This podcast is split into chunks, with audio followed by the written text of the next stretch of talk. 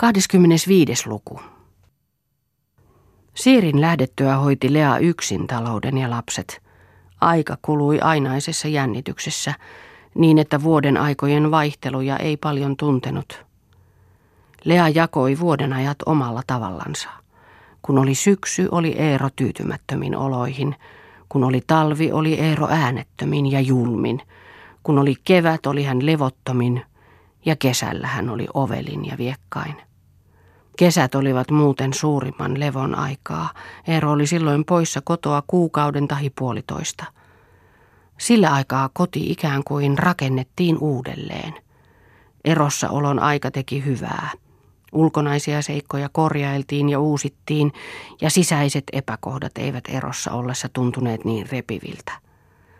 Aina jäi sijaa toivolle, että vielä selviydytään, koska tähänkin asti on selviydytty ja luonto, josta talven kuluessa ei tiennyt mitään, houkutteli lepoon ja viihdytteli mieltä.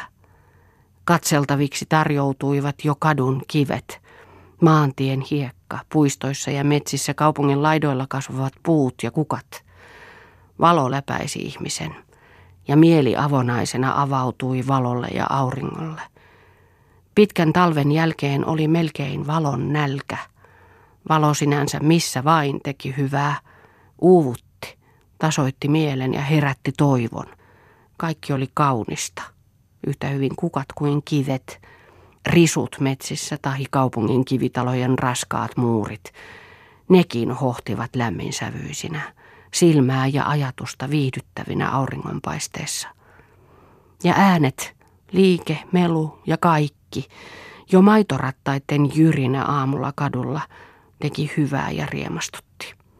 Se merkitsi elämää. Ja se, että jaksoi havaita sen, merkitsi sitä onnea, että mieli oli niin vapaa, että elämä muualta tunkeutui siihen. Se oli sellainen ylellisyys ja autuuttava tunto. Rajat kotien väliltä hävisivät. Elettiin yhteistä rakasta elämää. Lea haki aamuisin maitoa, leipää lapsellensa, niin kuin sadat tuhannet muutkin – Hänelle ja hänen lapsillensa paistettiin leipä suuressa, toisten kanssa yhteisessä uunissa. Hän käsitteli hellästi leipää. Ja saiko silloin tuntea onnettomuutta, kun leikkasi näin valmista, kaunista leipää lapsillensa? Mitä tahtoikaan ihminen täällä kaikkea? Kauneutta oli kaikkialla, jos pystyi sitä vain näkemään ja ajatuksillaan sen tajuamaan. Kotikin oli kaunis ja puhdas silloin, kun aurinko paistoi ja mieli oli valosta keventynyt, ja kaiken läpikäydyn oli hyödyttämänä hätänä voinut mielestänsä karkottaa. Ja mikä oli siunattua, se oli tuo tasapainoon pyrkiminen. Vaistomainen sitkeys ja tahto unohtaa ikävä, tai jos se muisti, saada sille suopea selitys. Se oli itsesäilytysvaistoa varmaan enemmän kuin ihmisen hajanaisuutta tai lahjattomuutta – Luonto ihmisessä pyrki tasapainoon. Raskaan paineen alta päästyä mieli keveni, nuortui, tunsipa itsensä lapseksi jälleen, eikä lapsen mieltään edes hävennyt. Oli ollut tuollainen kaunis kesä, josta Lea oli nauttinut. Tytti oli jo kolmen vuoden vanha. Niin oli aika vain mennyt. Lea oli ollut kaupungissa niin kuin ennenkin ja tunsi itsensä voimakkaaksi ja mieli oli tasapainossa. Tänä kesänä oli Eero luvannut heidän tulla maalle hänen luokseen muutamaksi päiväksi, jos he vain toisivat omat eväät. Marja-aikaan he valmistivat lähtönsä. Oli kuuma heinäkuinen päivä. Lea herätti lapset aikaisin. Heidän piti ehtiä ensimmäiselle linja-autovuorolle. Matka sujui hyvin. Pojulla ja Pialla oli paljon näkemistä. Jo lehmät maantien varsilla, oudot talot ja maisemat synnyttivät jännitystä. He istuivat vierekkäin ja nykivät toisiansa koko ajan. Toisenkin piti ehtiä näkemään se, minkä toinen oli ensiksi havainnut. Tyttiä rasittivat auton tuudittavat heilahdukset ja hän nukkui kohta Lean syliin. Lea nosti hänet vierellensä, antoi hänen nojata itseensä ja tuki häntä kädellänsä.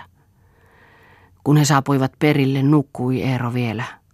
Hän näytti hiukan nololta ja vaivautuneelta heidän tulostansa. Mökki oli korkean kallioisen vuoren kupeella aivan järven rannalla. Kallio laskeutui jyrkästi veteen kuin pieni niemi ja suojeli pientä lahtea, jonka toisella eteläisellä puolen jatkui maa pitkänä niemekkeenä.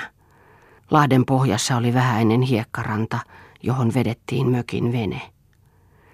Venerannasta kulki suora polku pihamaalle, joka oli nurminen ja jossa kasvoi muutamia koivuja ja pihlajoita.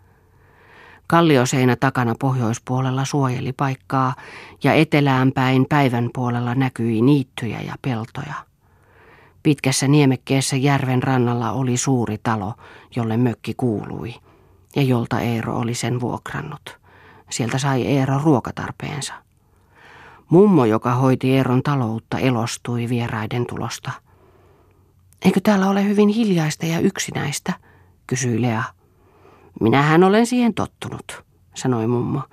Ja hiljaistahan se on, etenkin silloin, kun tohtori on matkoilla. Niin mitenkä? Kun hän on niin paljon matkoilla, silloin hän täällä hiljaista onkin, vaan en minä pelkää olla yksin. Kaikki on Jumalan kädessä. Ei mitään tapahdu, ellei hän tahdo. Tuolla tulee maitotyttö, Silja. Hän tuo talosta maitoa meille. No, Silja, niin jaappas nyt tohtorinnalle. Silja niiasi ja jätti maitokannun pihamaalle. Äläpä mene, Silja. Saat jäädä tänne lapsia valvomaan. Katsopas tuolla niittynojassa.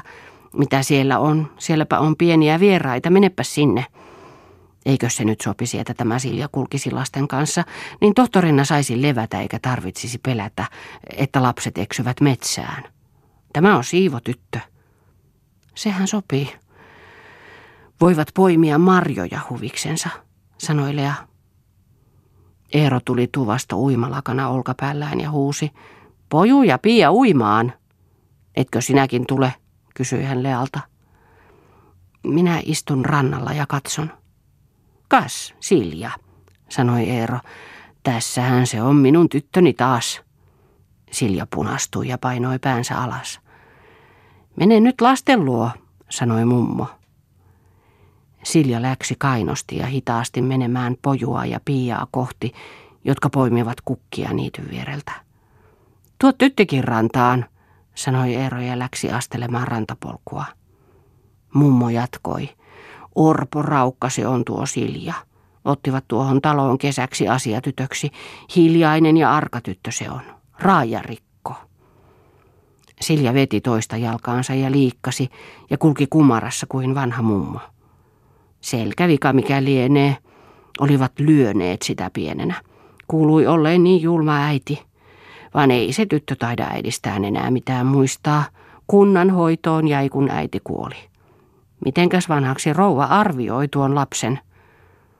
Olisiko yhden kahdentoista, sanoi Lea, kovin on laiha ja pieni.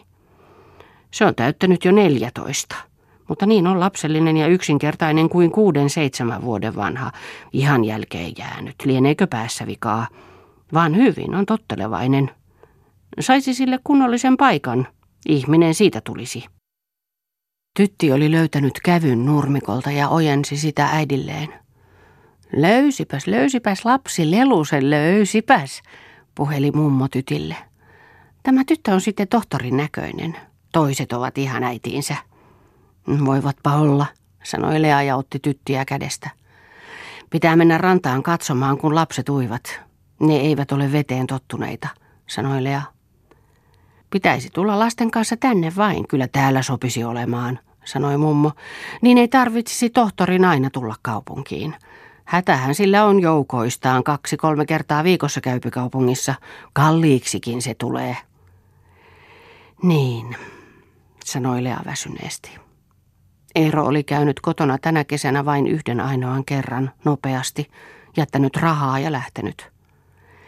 Toissa sunnuntain seutuun oli tämä huvila tyhjänä pari päivää, kun minun sisareni kuoli ja haudattiin naapuripitäjässä, niin minä pyysin päästä hautajaisiin – Enkä minä olisi lähtenytkään, ellei tohtori olisi sattunut sanomaan, että hän lähtee matkoille pariksi kolmeksi päiväksi.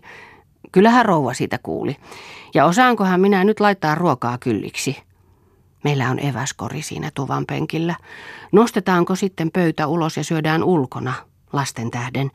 Minä tulen kyllä auttamaan ja laittamaan, sanoi Lea mennessänsä. Kun Lea tuli rantaan, oli Eero jo uinut kauas – Poju oli vedessä ja koetteli uida, mutta ei osannut. Pia juoksenteli vedessä rantahietikolla niin, että vain nilkat kastuivat. Silja oli juossut tupaan. Lea istuutui rantakalliolle ja katseli perhettänsä. Siellä ui Eero terveenä ja voimakkaana kesästä nauttien. Tuossa näytti poju urhoollisuuttansa ja heittäytyi rohkeasti uimaan ja vajosi aina. Ja Pia arkana taisteli pelkoaan vastaan ja hypistellen kulki vedessä yhä syvemmälle.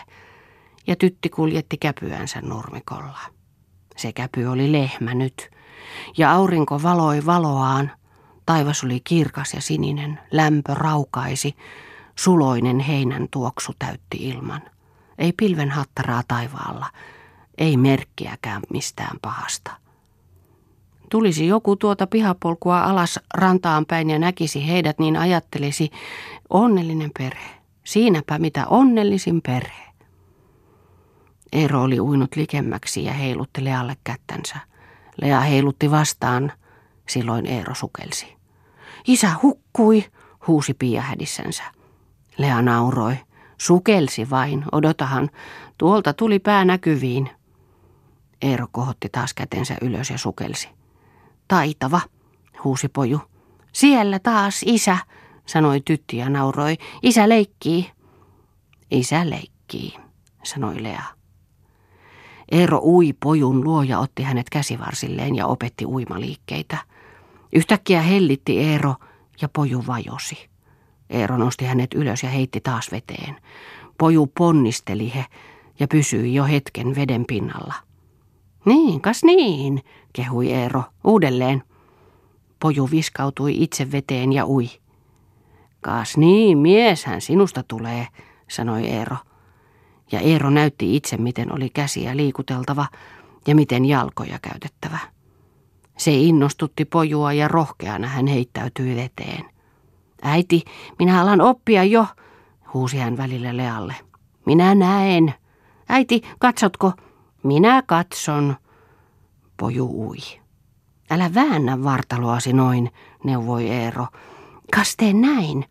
Eero heittäytyi veteen ja ui pojun ympärillä. Näetkö? Näen. Koetan nyt. Poju koetti. Kas niin, vielä vielä, levollisena, vapaasti. Ei tarvitse niin paljon ponnistaa. Älä pelkää. En pelkää. Tulepas Pia nyt tänne, sanoi Eero. Minä pelkään. Ota käsillesi vain, älä laske irti, pyysi Lea ja sanoi Pialle. Mene nyt, kun isä tahtoo opettaa. Pia katsoi äitiin ja meni päättävästi Eeron luo. Eero otti hänet käsillensä ja neuvoi käsiliikkeet, ja Lea ihmetteli, ettei hän heittänyt piiaa veteen, vaan nosti hänet matalammalle jaloillensa ja naurahti, nämä kaupunkilaisparat, kun eivät osaa uida. Missäpä ne siellä opettelisivat, sanoi Lea. Isä, viskaa minuakin niin kuin pojua, pyysi Pia jo. Mene vielä matalammalle ja pane kätesi pohjaan ja opettele vain. Kyllä opit. Eero nousi pukeutumaan ja hankasi itsensä kuivaksi. Eiköhän lapset tule nyt jo pois, sanoi Lea, lähdemme aamiaiselle. Vielä vähän, äiti. Lea oli ottanut kengät jaloistaan ja riisunut myös tytin kalliolla ja kuljetti häntä nyt vedessä. Tytti istuutui veteen ja räiskytti sitä käsillänsä, paneutui uimaan ihan matalalle ja nauroi pyöri vedessä – painoi päätään veteen, otti pohjasta hiekkaa ja hieroi sillä käsiänsä. Lea pesi hänet sitten ja kantoi kalliolle. Tytti ui, selitti tytti. Nyt tytti ui. Kun tytti oli puettu, otti Eero hänet selkäänsä ja vei pihamaalle juosten kuin hevonen. Eero ei ollut koskaan ennen ollut näin paljon lastensa kanssa. Ja näytti, että Eero eläytyi uuteen osaansa isänä – Ehkä tuon mummon tähden tai ehkä hän tahtoi antaa hyvän muiston lapsille tästä käyntipäivästä luonansa. Pöytätuvasta kannettiin ulos pihlajan siimekseen ja katettiin aamiainen. Lapset näyttivät oudon iloisilta ja katsoivat suoraan Eeroa kasvoihin, kun hän puutteli heitä. Voisimme lähteä kaikki soutelemaan syötyä, sanoi Eero. Mutta vene on niin pieni ja pyörivä, ettemme uskalla – Lähdetkö sinä Lea tytin kanssa, niin Poju ja Pia voivat mennä Marjaan Siljan kanssa. Me menemme Marjaan, riemuitsi Pia. Tytin pitäisi saada nukkua jokin tunti. Hän jo hieroo silmiään, sanoi Lea. Aseta tytti nukkumaan minun sänkyyni, niin me menemme kahden, ehdotti Eero. Jospa tytti vierastaa, kun herää, sanoi Lea. Käydään vain tuon niemen takana, että näet tämän järven, ja kyllä mummo kuuntelee, milloin hän herää, sanoi Eero. Niin sovittiin.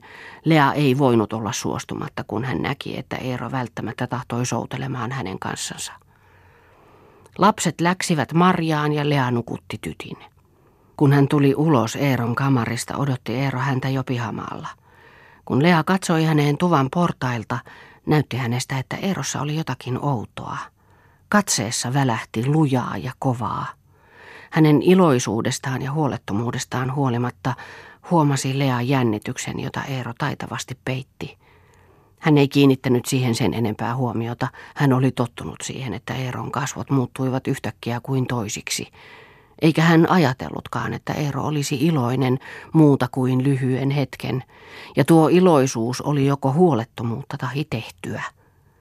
Hän kenties oli tuollainen nykyään oudompien seurassa ja piti tässä ympäristössä heitä vieraina. Saat mennä nyt perään, minä vien veneen tuohon kallion kupeelle. Tulet siitä. Tässä hiekkarannassa on matalaa, vene käy pohjaan, sanoi Eero ja työnsi veneen vesille. Se oli pieni keikkuva vene, siihen mahtui tuskin muuta kuin kaksi. Lea meni kalliolle ja Eero huusi hänelle veneestä. Riisu kenkäsi ja sukkasi kalliolle, tämä vene vuotaa. Lea riisui kengät ja sukat jaloistaan ja hyppäsi veneen perään. Onko tässä kallion kohdalla jo syvää, kysyi hän. Tässä on useita syliä syvää. Näkee tästä maastakin. Matalaa on vain tuon lahden perä. Syvänne alkaa tuossa puolivälissä lahtea. Tämä järvi on aika syvä. Näethän pohjoispuoli on vuorista. Tuolla etelässä on loivia rantoja. Eero istuutui soutamaan. Pidänkö perää? kysyi Lea. Tee niin kuin tahdot, sanoi Eero. Minä soudan tuon niemen nenitse, sen takana näet kaksi taloa. Tämä talo niemessä on kolmas. Siinä koko asutus. Toisella puolen järveä on jokin mökki ja maantie kulkee noiden talojen ohitse. Minä huomasin ne tullessa, sanoi Lea, mutta täällähän on kaunista. No se on, kuinka sen ottaa. Pääasia, että kaupunkiin ei ole liian pitkä matka. Ja että nuo talon asukkaat, siinä on vanha isäntä ja emäntä vain, eivät pidä mitään melua vuokralaisistaan ja hinnat ovat halvat. Ruokatavaraa saa toisessa talossa, tuolla on pieni kauppa. Varsinainen kylä on tuon harjun takana. Minä näin sen tullessani, sanoi Lea, hyvin mukavan näköinen. No niin, mitäpä siitä, sanoi Eero. Onko sinulla ollut nyt edes hauskaa? On. Näethän, miten tämä on lapsillekin elämys, sanoi Lea. No niin, sanoi Eero. Ensi kesänä, jos eletään, saatte te tulla lasten kanssa tänne. Ja sinä? Minä, jos eletään, menen matkoille, ehkäpä ulkomaille. Muista, että tämä on sanottu sillä tavalla, niin kuin sitä ei olisi sanottu. Hyvä, ymmärrän. Mitä sinä sinne menisit? kysyi Lea. Minä sanoin, että muistan niin kuin sitä ei olisi sanottu. Jos asiat sillä tavalla vaativat, muuta selitystä ei tule, sanoi Eero lujasti. Hyvä. He vaikenivat. Eero oli tiukan näköinen ja Lea katseli, miten airot rikkoivat sileän vedenpinnan ja vesi tippui airoista, Eeron kohottaessa niitä aina uuteen vetoon. Aurinko paistoi vasten kasvoja, sen suloinen lämpö raukaisi. Valo, jota tulvi auringosta ja joka läikehti järven pinnalla ja häikäisi, läpäisi koko ihmisen. Mitä houretta oli houre pahasta – Eikö se ollut näköhäiriötä ja erehdystä? Täällä, tässä luonnossa, tässä valorikkaudessa se tuntui mahdottomalta erehdykseltä. Ihmismieli oli osa tätä kirkkautta, osa tästä siunatusta luonnosta, johon suli ja johon vihdoin ainiaaksi yhtyi. Haluatko, että käännytään jo, kysyi Eero. Käännytään vain, tytti voi herätä kohta, sanoi Lea. Eero käänsi veneen ja souti takaisin. He lähenivät rantaa. Minä lasken sinut tuohon kalliolle, sanoi Eero ja käänsi veneen perään kalliota kohti. Sinä on jyrkkää, sanoi Lea. Sinä olet avojaloin, hyppää vain. Nouse seisomaan perälaudalle ja hyppää, sanoi Eero. Leasta oli kummaa, että Eero näin kauas jyrkimmällä kohdalla tahtoi laskea hänet maihin. Hän silmäili kalliota ja laski, että hän voisi kiivetä siitä avojaloin. Hän nousi seisomaan veneeseen. Eero tahtoo koetella, olenko reipas, ajatteli hän. Tuosta kyllä pääsee, hän näkee, että pääsen. Lea kohosi seisomaan perälaudalle, vene seisoi paikallansa. Lea laski välimatkaa siihen kohtaan kalliota, johon hän hyppäisi. Sitten välähti hänen mielessänsä jokin epäilys. Mikä? Hän ei ollut siitä tietoinen. Hän kääntyi Eeroon päin ja sanoi, älä nyt heilauta venettä. Älä souda, nyt minä hyppään. Hän oli hyppäämäisillään. Toinen jalka oli ilmassa ja hän aikoi ottaa juuri vauhtia, kun Eero väkevällä vetäisyllä souti veneen kauemmas. Lea suistui veteen ja vajosi pinnan alle. Mutta hän ei menettänyt tajuansa. Hän ymmärsi kaikki kirkkaasti. Vajotessaan veteen hän tajusi, että Eero teki tämän tahallansa. Hän tahtoi hukuttaa minut. Hän vetäisi veneen pois, kun se oli vielä tukenani, enkä koko vauhtia ehtinyt ottaa. Lea nosti kätensä pystyyn päänsä päälle ja teki jaloillaan potkuliikkeet ja kohosi veden pinnalle. Hän sai kiinni kallioreunasta, josta hän piteli, vaikka hän tunsi, että kynsi sormessa vääntyi. Miksi hän vetäisi venettä yhtäkkiä ja souti? Luuliko hän, etten sitä huomaa? Tahtoiko hukuttaa, tai tahtoiko säikähdyttää vain? Tai laski, että pelästyksestä hukun, eikä hänen tarvitse syyttää itseänsä. Niin se oli, hän oli laskenut sen. Ja vedestä ylös ponnistellessaan ehti Lea ajatella, ettei hän näyttäisi Eerolle, että oli epäillyt häntä.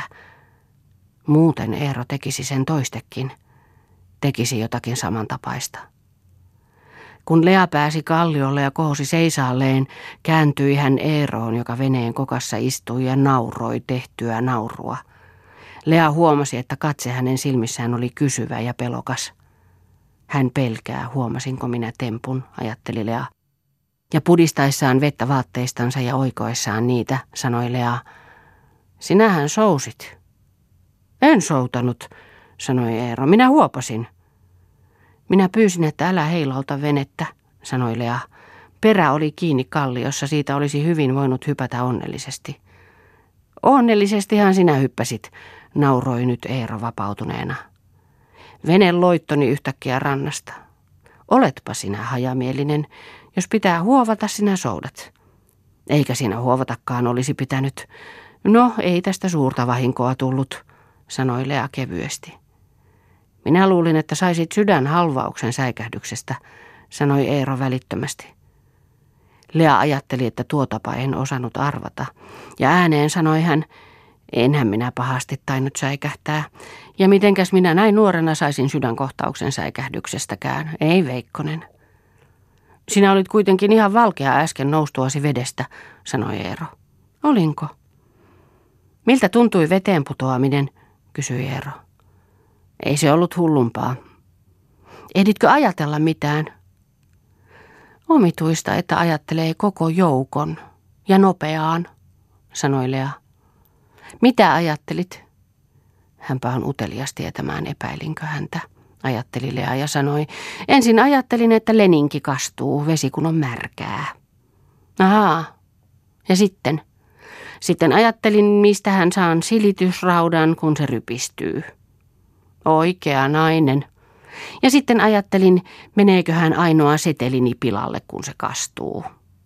Lea otti taskustansa kukkaron, jossa olivat hänen rahansa, ja levitti setelin kalliolle kuivumaan. Käytännöllinen äly, enkö ole sitä aina sanonut, sanoi Eero, kiinni rahassa.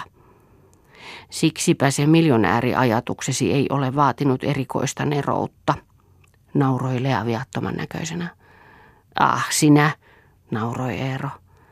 Mitäpä sanot nyt, jos menisit tyttiä katsomaan ja minä menisin uimaan ja huuhtoisin Leninkini samassa, kun liejuinen kallio sen likasi, sanoi Lea. Eero veti veneen maalle ja sanoi, sinä vilustut märissä vaatteissasi nyt. Kiiruhda, sinä väriset. Vesi ei ollut kylmää. Mutta Leaa oli alkanut värisyttää. Eero läksi tuvalle päin ja Lea riisui vaatteensa ja huuhtoine ja asetti kuivumaan kuumalle kalliolle. Mennessään oli Eero katsahtanut häneen iloisena, ja Lea oli mennyt siitä sekaisin. Oli mahdotonta, että Eero olisi tuon näköinen, jos hän tahallansa teki tämän. Mahdotonta, että hän aikoi hukuttaa hänet.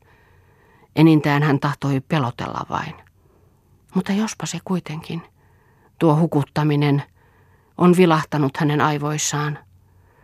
Tai voisiko olla niin, että hän oli suunnitellut sitä jo ennen, talvella vaikka, ja se ajatus olisi kummitellut joskus hänen aivoissaan, eikä jättänyt häntä rauhaan. Ja jospa hän siksi lupasikin heidät tulemaan tänne. Hänhän piti kiinni tuosta soutuajatuksesta. Jospa hän siksi oli ystävällinen tänä aamuna, että viimeistä kertaa pettää muka. Kuka sen tietää? Ja jospa hän oli nyt iloinen siitä, että pääsi tuosta kiusaavasta ajatuksesta ja tunsi aikeensa järjettömyyden ja vapautui syyllisyydestä. Ja oli hyvillään, kun se on eletty ohi. Kuka sen tietää? Mutta voisiko mitenkään olla niin? Eikö hän olisi suutuksissaan, kun ei onnistunut? Hän oli kysyvän näköinen, kun häneen katsoin. Sitä en saa unohtaa, tuota ensikatsetta, noita pyöreitä silmiä, joissa ei näkynyt pelkoa, vaan jotka olivat pelokkaat ja jännittyneet muusta, muusta. Että Eero nauroi ensin tehdysti ja sitten vapautuneena, kun jännitys oli lauennut, oli selvää, sen ymmärsi. Hän, Lea, oli hullunkurisen näköinen tietysti, kun pudisteli vettä vaatteistansa ja märkä tukka oli sekaisin. Eero pääsee niin vähällä aina. Hän on onnenpoika. Jos näin hyvin kävi, ja hän oli muutakin ajatellut. Ei, se oli mahdotonta se muu. Oli mahdotonta. Lea kahlasi vedessä ja heittäytyi uimaan. Ja hän kertasi mielessänsä, mahdotonta, mahdotonta, tällainen luonto, tällainen onni olla. Hän tunsi suurta onnentunnetta, kun sai työnnetyksi turhan epäilyn pois mielestänsä, ja mielessänsä koko luonnolta hän pyysi anteeksi erehdystään. Hän ui. Vesi kannatti häntä. Hän katseli tyyntä ulappaa ja taivasta, jonka sini oli niin hyvää tekevä, säteilevää aurinkoa, joka otti ihmisen omaksensa. Hän tunsi olevansa vielä nuori ja voimakas. Taivas, vesi, aurinko ja hän, ja lapset tuolla. Muu häipyi kaukaiseksi, tyhjäksi unielämykseksi, ja sen voi pyyhkäistä pois. Elämä oli ihanaa. Hän ui kohti aurinkoa, ojensi toisen kätensä sitä kohti, hymyili kun rupesi vajottamaan. Ojensi toisen kätensä, vajotti. Hän hymyili auringolle kuin lapsi äidille. Miten taitamattomasti he elivät. Hätääntyivät tyhjästä noissa ahtaissa oloissa, ummehtuneissa kammioissa, joita kodiksi sanoivat. Ihminen oli tuotava tänne luontoon – Täällä näki toiset, suuret mitat. Täällä vapautui ihminen turhasta taakastansa. Hän oli uinut kauas ja häntä väsytti. Hän lepäsi selällänsä ja silmäili taivasta. Hän ottaisi koko taivaan todistajakseen, että hän lupaisi itsellensä koettaa olla lujempi. Eikö ollut sama, mitä kokeita täällä suoritti? Tie niiden kautta kulki samaan hengen vapauteen, joka varmaan joskus tuotti rauhan ja joka aukaisi toiset näköalat yli elämän, varmaan yhtä suuret ja kirkkaat kuin tämä avaruus, joka kaartui hänen ylitseen, varmaan yhtä lämmittävät ja vapauttavat kuin tämä valo, jolla aurinko siunasi maata. Hän kuuli huutoa rannalta. Eero seisoi siellä tytti sylissänsä ja viittoili, että hän tulisi pois. Hän ui rannalle. Kalliolle oli Eero vienyt uimapyyhkeen hänelle ja yöpukunsa ja odotti veneen luona. Sinäpä uit kauas, huusi Eero. Minä oikein nautin olemisestani, sanoi Lea. Hän hankasi itsensä kuivaksi ja pukeutui Eeron suureen, juovikkaaseen yöpukuun. Hän kääri lahkeet ylös ja nauroi ulkoasulleen. En minä pihaan tule, en ennen kuin vaatteet vähän kuivuvat, hän tuli veneen luo ja ojensi tytille molemmat kätensä ja nosti tytin syliinsä. Äidin tytteli nukkui, nukkuiko? Nukkui. Onko tytteli nyt maalla isän luona ja tytillä on hauskaa? Katsopas, tuolta tulevat Pia ja Poju ja Silja. No lapset, saitteko marjoja? kysyi Lea lapsilta.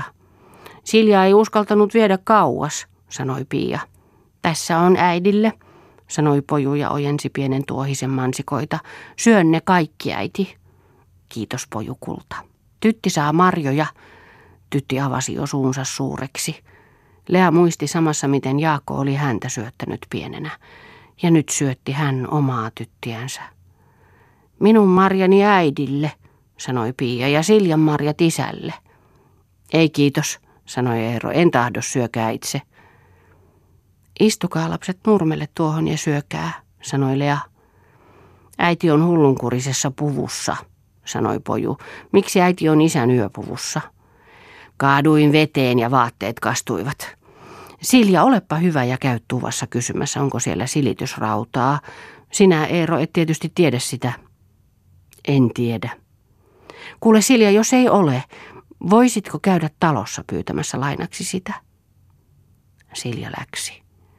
Pia, Poju ja Tytti istuivat nurmikolle ja Lea meni kalliolle kääntämään vaatteitansa. Kohta ne kuivuisivat ja hän voisi silittää leninkinsä ainakin. Eero tuli kalliolle Lean luo ja sanoi, kuule minun täytyy lähteä kaupunkiin. Mitenkä niin? Ei minua tämä huvita, sanoi Eero. Mitenkä? Ei huvita. Voimmehan me lähteä pois, jos tahdot, sanoi Lea. No minä lähden joka tapauksessa, minulla on asiaakin sinne ja eiköhän noille lapsille olisi parempi vain olla yötä siellä omissa vuoteissansa. Minä vain ehdotan. Niille on pettymys koko retki. Onko syytä ottaa huomioon sitä, minä vain kysyn, sanoi Eero ärtyisesti. Ne ovat nyt nähneet tämän. Kummemmaksi tämä ei muutu. Uineet ovat ja marjoja saaneet. Mitä muuta pitäisi? Eikö se riittäne? Tarkoitatko, että nyt lähtisimme heti, kysyi Lea. Sitäpä juuri. Minä lähden ainakin kello neljän autossa. No, minkä sille voi? Me emme ehdi saada päivällistä täällä. Siellä ei ole ruokavaroja kotona ja kaupat ovat kiinni, kun tulemme. Täytyy antaa lasten syödä täällä voileipää ainakin. Ja mitenkäs nyt minun vaatteeni? Sinä voit panna silittämättä leningen päällesi. Silität kotona. Onhan sinulla kappa mukanasi. Niin voin. Hiukan märkiä ne ovat. No, panen päälleni. Saanko siis pukeutua? Eero läksi kalliolta pois ja Lea pani kosteat vaatteet päällensä. Sitten tuli hän lasten luo ja sanoi, no lapset, nyt lähdemme kotiin neljän linja-autolla, isä lähtee mukaan. Eero meni jo pihamaalle ja huusi, kiire. Emmekö voi jäädä tänne, kun isäkin lähtee pois, kysyi poju. Isä toivoi, että lähtisimme, sanoi Lea. Lähdetään nyt tupaan syömään. Minä kerään tavarat. Äiti, eikö voisi vielä uida, pyysi Pia. Emme kerkiä, kiirehditään nyt. Tuvassa laittoi Lea voileivät lapsille ja otti koriin leipää ja voita iltateetä varten. Poju näki, että hän otti liian vähän ja sanoi, pane isää varten myös. Minä syön ulkona, sanoi Eero syöden kiireesti voileipäänsä. Kyllä nyt tuli kiire lähtö, pahoitteli mummo. Tässä oli niin hyvä päivällinen tulossa. Toiste sitten, sanoi Eero ja meni kamariinsa. Kohta tuli hän salkku kädessä ja sanoi vihaisesti, joutukaa, on juostava, ettei myöhästytä. Lea hyvästeli mummoa. Kiitoksia nyt paljon. Me olemme sellainen mustalaismatkue. Käykää kaupungissa käydessänne katsomassa meitä. Voi kun minä olisin pitänyt siitä, että rouva olisi täällä, sanoi mummo. Lapset olivat mummolle ja Siljalle kättä annettuaan lähteneet jo juoksemaan Eeron perästä. Lea kantoi tyttiä sylissänsä ja eväskorja toisessa kädessään ja läksi juoksemaan. Häntä hengästytti ja väsytti. Tytti oli niin raskas, ja hän oli lasten puolesta pahoillansa. Oikeastaan ei hän lastenkaan puolesta ollut pahoillaan, vaan siitä, että Eero oli niin vihaisen näköinen. Hän oli sen ottanut laskuun tänne lähtiessään, mutta oli jo kauan tahtonut lapsille näyttää maaseutua, vaikka tiesi kyllä, että se oli tuhlausta Eeron mielestä, ja tiesi, että ikävää siitä vain seuraisi. Missä muodossa se ikävä tuli, eihän hän sitä aina arvannut. Nyt Eeroa ei huvittanut, että he olivat siellä. Ei huvittanut, ei huvittanut. Lea koetti juosta. Kyllä tuo tytti painoi. Hän viittasi Eerolle, että Eero odottaisi. Eero pysähtyi. Ota tätä tyttiä kantaaksesi, niin joudumme nopeammin, pyysi Lea. Antaa sen itsensä juosta. Ei hän jaksa niin nopeasti, jos on kiire. Eero katsoi kelloa. Lea talutti tyttiä ja hitaasti se kävi. Eero jatkoi matkaa ja sanoi, minä pysäytän linja-auton maantiellä tuossa mäen alla, tulkaa siihen. Eero, Pia ja Poju odottivat heitä maantien varrella ja Lea kantoi taas tyttiä loppumatkan. Juuri kun he tulivat toisten luo, näkyi linja-auto mäellä. Eero kohotti kättänsä merkiksi ja he pääsivät autoon. Pia ja Poju istuutuivat sivupenkille ja Eero meni peräpenkille. Lea talutti sinne myös tytin, siellä oli tyhjää. Koko matkan sitten istui Eero vihaisen näköisenä eikä puhunut sanaakaan, ei vastannut kun Lea puhui jotakin maisemista, ei päätänsä kääntänyt häneen päin. Hän tahtoo näyttää, ettei hän tunne minua, jospa hän häpeää minun huonoja vaatteitani kenties. Mutta täällä hän ei ole kuin joku maalaisukko. Mitäs hän sitten? Tiespä hänet. Hän oli vihainen vain. Ehkä siitä yöpuvusta, jonka hän lainasi, tai näistä matkarahoista, jotka nyt tuhlautuivat. Meistä, että me häiritsimme häntä. Matka takaisin kaupunkiin tuntui Leasta pitkältä. Jos Eero ei olisi istunut siinä vieressä eikä synnyttänyt mielessä tuota jännitystä ja painostavaa tuntoa, olisi matka ollut kevyempi. Lean teki mieli muuttaa toiselle keskipenkille, että hän ei olisi nähnyt Eeroa. Mutta Eero olisi siitä loukkaantunut varmaan. Sitä hän ei tahtonut. Hän ei voinut nyt olla näkemättä Eeroa.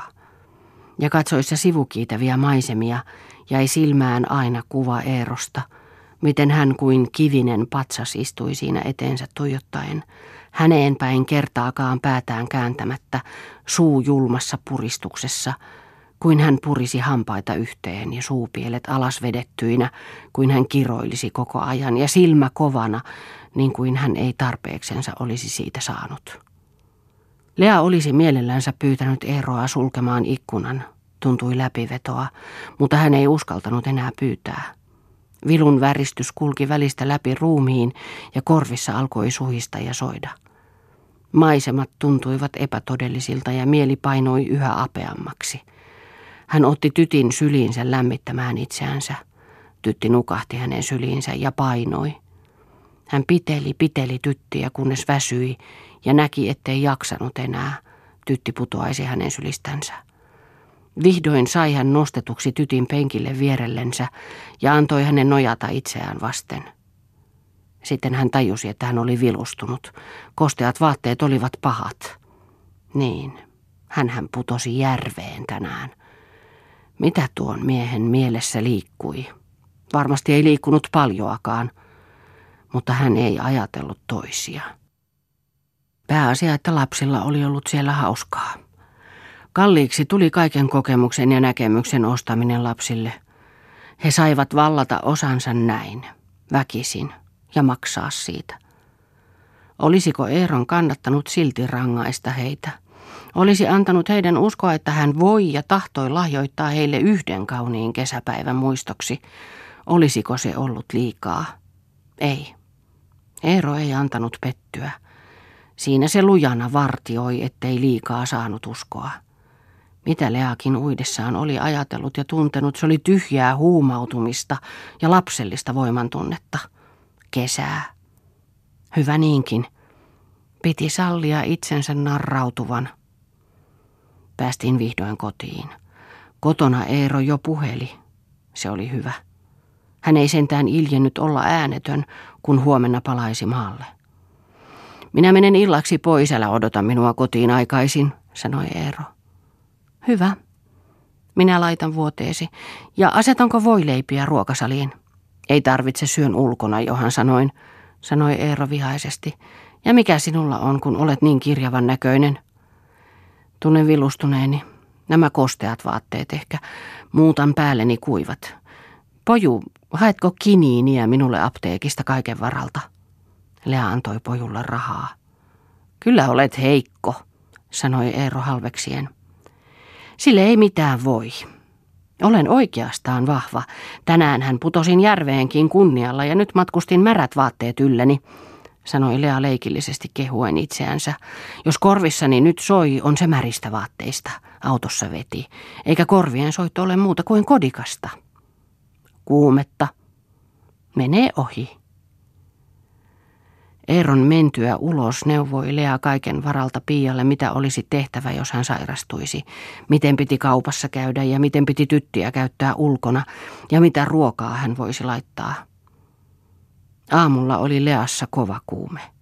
Hän liikkui vielä, kun Eero läksi maalle. Sitten piti hänen paneutua vuoteelle. Aika siinä meni sekaisin. Lapset hyörivät hänen ympärillään. Hän puheli heille ja koetteli pitää varansa – ettei hourisi. Ja hän selitti lapsille, että kuumeessa syntyy houretta.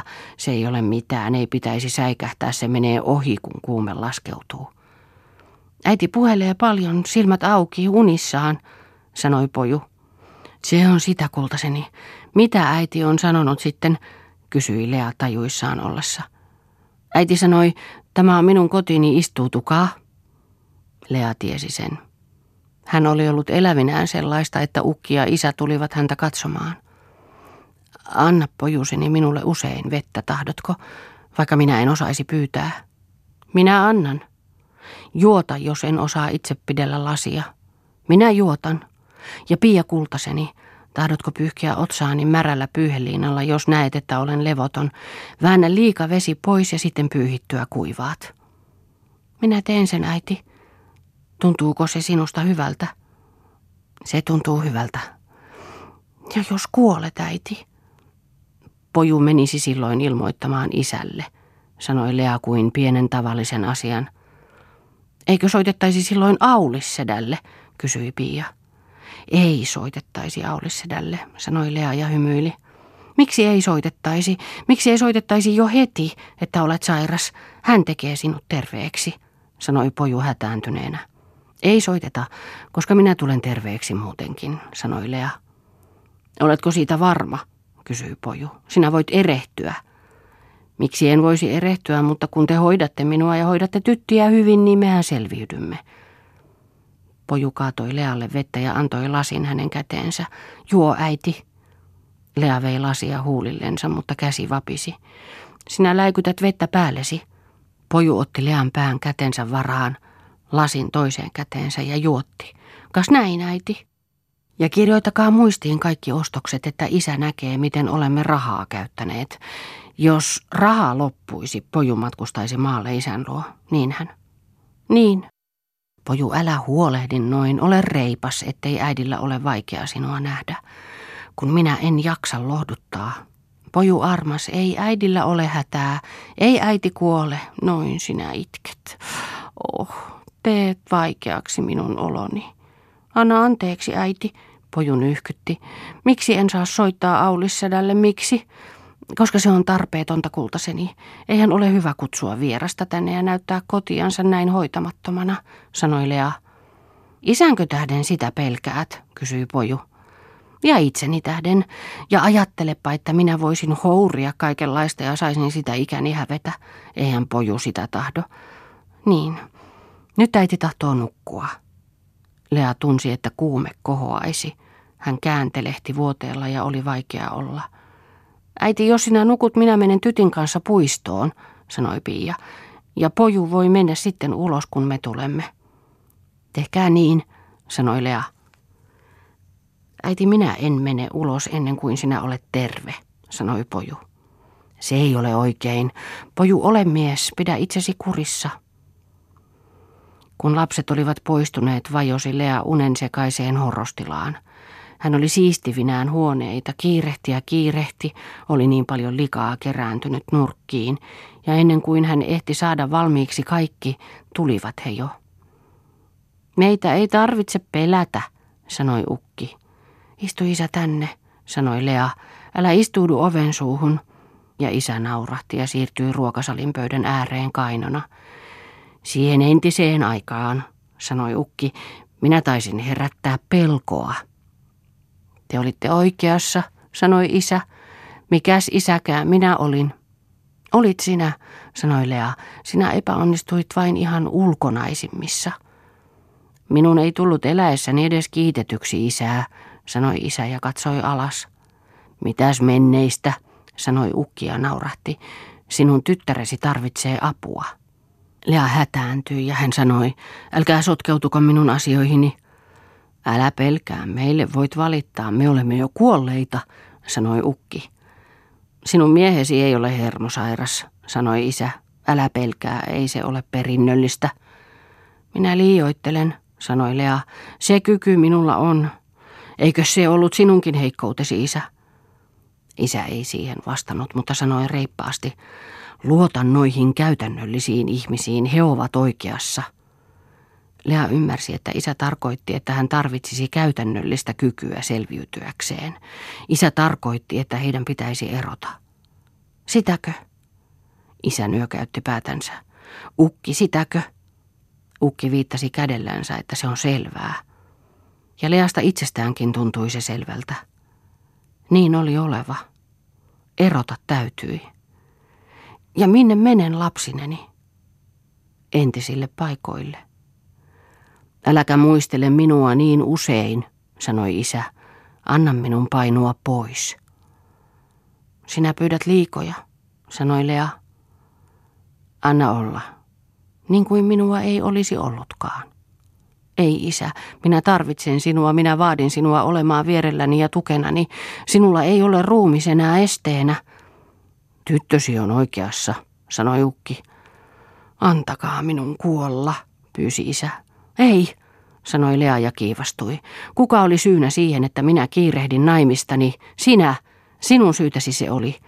Jos minun elämäni kulkee läpi kiirastulen, sinä saat olla mukana ja kärsiä niin kuin minäkin kärsisin, jos minun lapsistani olisi kysymys. Ja huottaen jatkoi hän, minä kärsin, ettekö te näe, että minä kärsin. Kun Lea avasi silmänsä, ymmärsi hän, että hän oli hourinut. Ukki ja isähän olivat kuolleet jo aikoja sitten. Hän makasi vuoteessaan ja Eero istui vuoteen vieressä. Sinähän se oletkin, sanoi Lea ja oli hyvillänsä, etteivät ukki ja isä olleet hänen luonaan.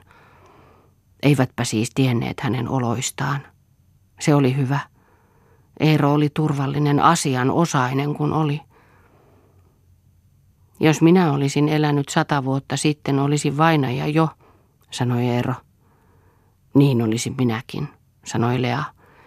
Ja hänestä alkoi tuntua, että sata vuotta oli kulunut hänen elämästään – hänen kun piti muistella oikein, mitä silloin tapahtui. Etkö sinä ymmärrä surra sitä, kysyi Eero. Mitä minä surisin? Sitä, että jos olisi eletty sata vuotta sitten, olisimme nimettömiä vainajia jo. Lea tunsi, että Eero kiivastui, kun hän ei tajunnut. Jospa onkin eletty sata vuotta sitten, sanoi Lea. Eikö sinua sureta se? Ei, Sinulla ei ole mielikuvitusta yhtään, sanoi Eero. Jos sitä surisin, saisin tuhansia seikkoja surrakseni. Voisin surra sitäkin, etten ole ihminen, joka elää tuhannen vuoden perästä vasta. Mutta Eero vaati, että hän surisi sitä. Sata vuotta sitten oli ihminen parempi, sanoi Eero. Miehet olivat sellaisia kuin Aulis. Mitä sanot? Eivätkö olleet parempia kuin nykyajan miehet, mitä? En tiedä. Lea pelotti. Tunnusta. Ehkä sitten olivat. Tunnustipas. Mikä sinusta tuossa Auliksessa on hyvää? Sinä et tiedä miehistä mitään, et hyvistä etkä huonoista. Eero kiivastui. Hän eli sata vuotta sitten, sanoi Lea, kun lapsetkin elivät vielä. Nyt ne ovat kuolleet. Kannattiko sinun surra mistään? Minustakin sinä ajattelit, että roskamies. En, en ajatellut. Vannotko sen? Tarvitseeko sitä? Vanno. En vanno. Jaha, sinä et tottele. Älähän kiivastu, Eero. Minä en muista enää, mitä ajattelin. Sinä valehtelet. Sinä ajattelit kaikkea pahaa minusta. että tahdoin hukuttaa sinut ja tappaa. Eero tarttui hänen käsiinsä, väänsi niitä ylös, taivutti taaksepäin ja heitti häntä kaappia vasten. Selkään sattui kipeästi ja pisti. Eero hyökkäsi uudelleen, ravisteli häntä niin, että rintaan ja kylkiluihin koski. Ne rusahtivat ja hän alkoi uikuttaa. Eero hyökkäsi ja hän huusi. Äiti, äiti, sanoi poju ja pyyhki Lean kasvoja märällä käsiliinalla. Oh, sinäkö, missä isäsi on? Hän on maalla. Eikö hän ollut täällä? Ei, näitkö unta? Näin. Hän oli olevinaan täällä. Sinä vääntelehdit ja kätesi olivat ylhäällä pään päällä. Minä otin ne pois ja pyyhin kasvojasi, kun sinä voivottelit. Poju kaatoi vettä ja juotti Leaa. Kiitos. Onko nyt parempi? On. Mikä aika päivää nyt on? kysyi Lea. Nyt on yö, äiti. Käy nukkumaan, koltaseni, käy nukkumaan. Oma poju oli siinä, kaikki on hyvin. Nuku lapsi. Poju oli laittanut vuoteensa lattialle Lean sängyn viereen ja kävi pitkällensä. Lea ei jaksanut selittää, että poju menisi omaan sänkyynsä, ja häneltä meni sekaisin taas kaikki. Hän oli ehkä sanonutkin jo. Hän ponnisteli he sanoakseen ja äänteli sekavasti ja nukkui. Oli kulunut toista viikkoa. Poju oli kirjoittanut isälleen, että äiti oli yhä sairas. Silloin tuli Eero kaupunkiin ja toi Siljan tullessansa. Lea oli jo parempi. Hän istui vuoteella. Korkea kuume oli laskenut, mutta hän oli käynyt heikoksi. Vasta kun Eero muutti kaupunkiin, alkoi hän toipua ja pääsi jalkeille. Hän olisi halunnut lähettää Siljan pois, mutta Eero tahtoi, että Silja jäisi heille. Ja Leasta tuntui, että tuollainen pieni raajarikkoparka, vajaa lahjainen vielä, joka oli kuin lapsi – Voisi olla pikkuapulaisena vaarattomasti, käyttää tyttiä ulkona ja juosta asioilla. Ja niin jäi Silja heille.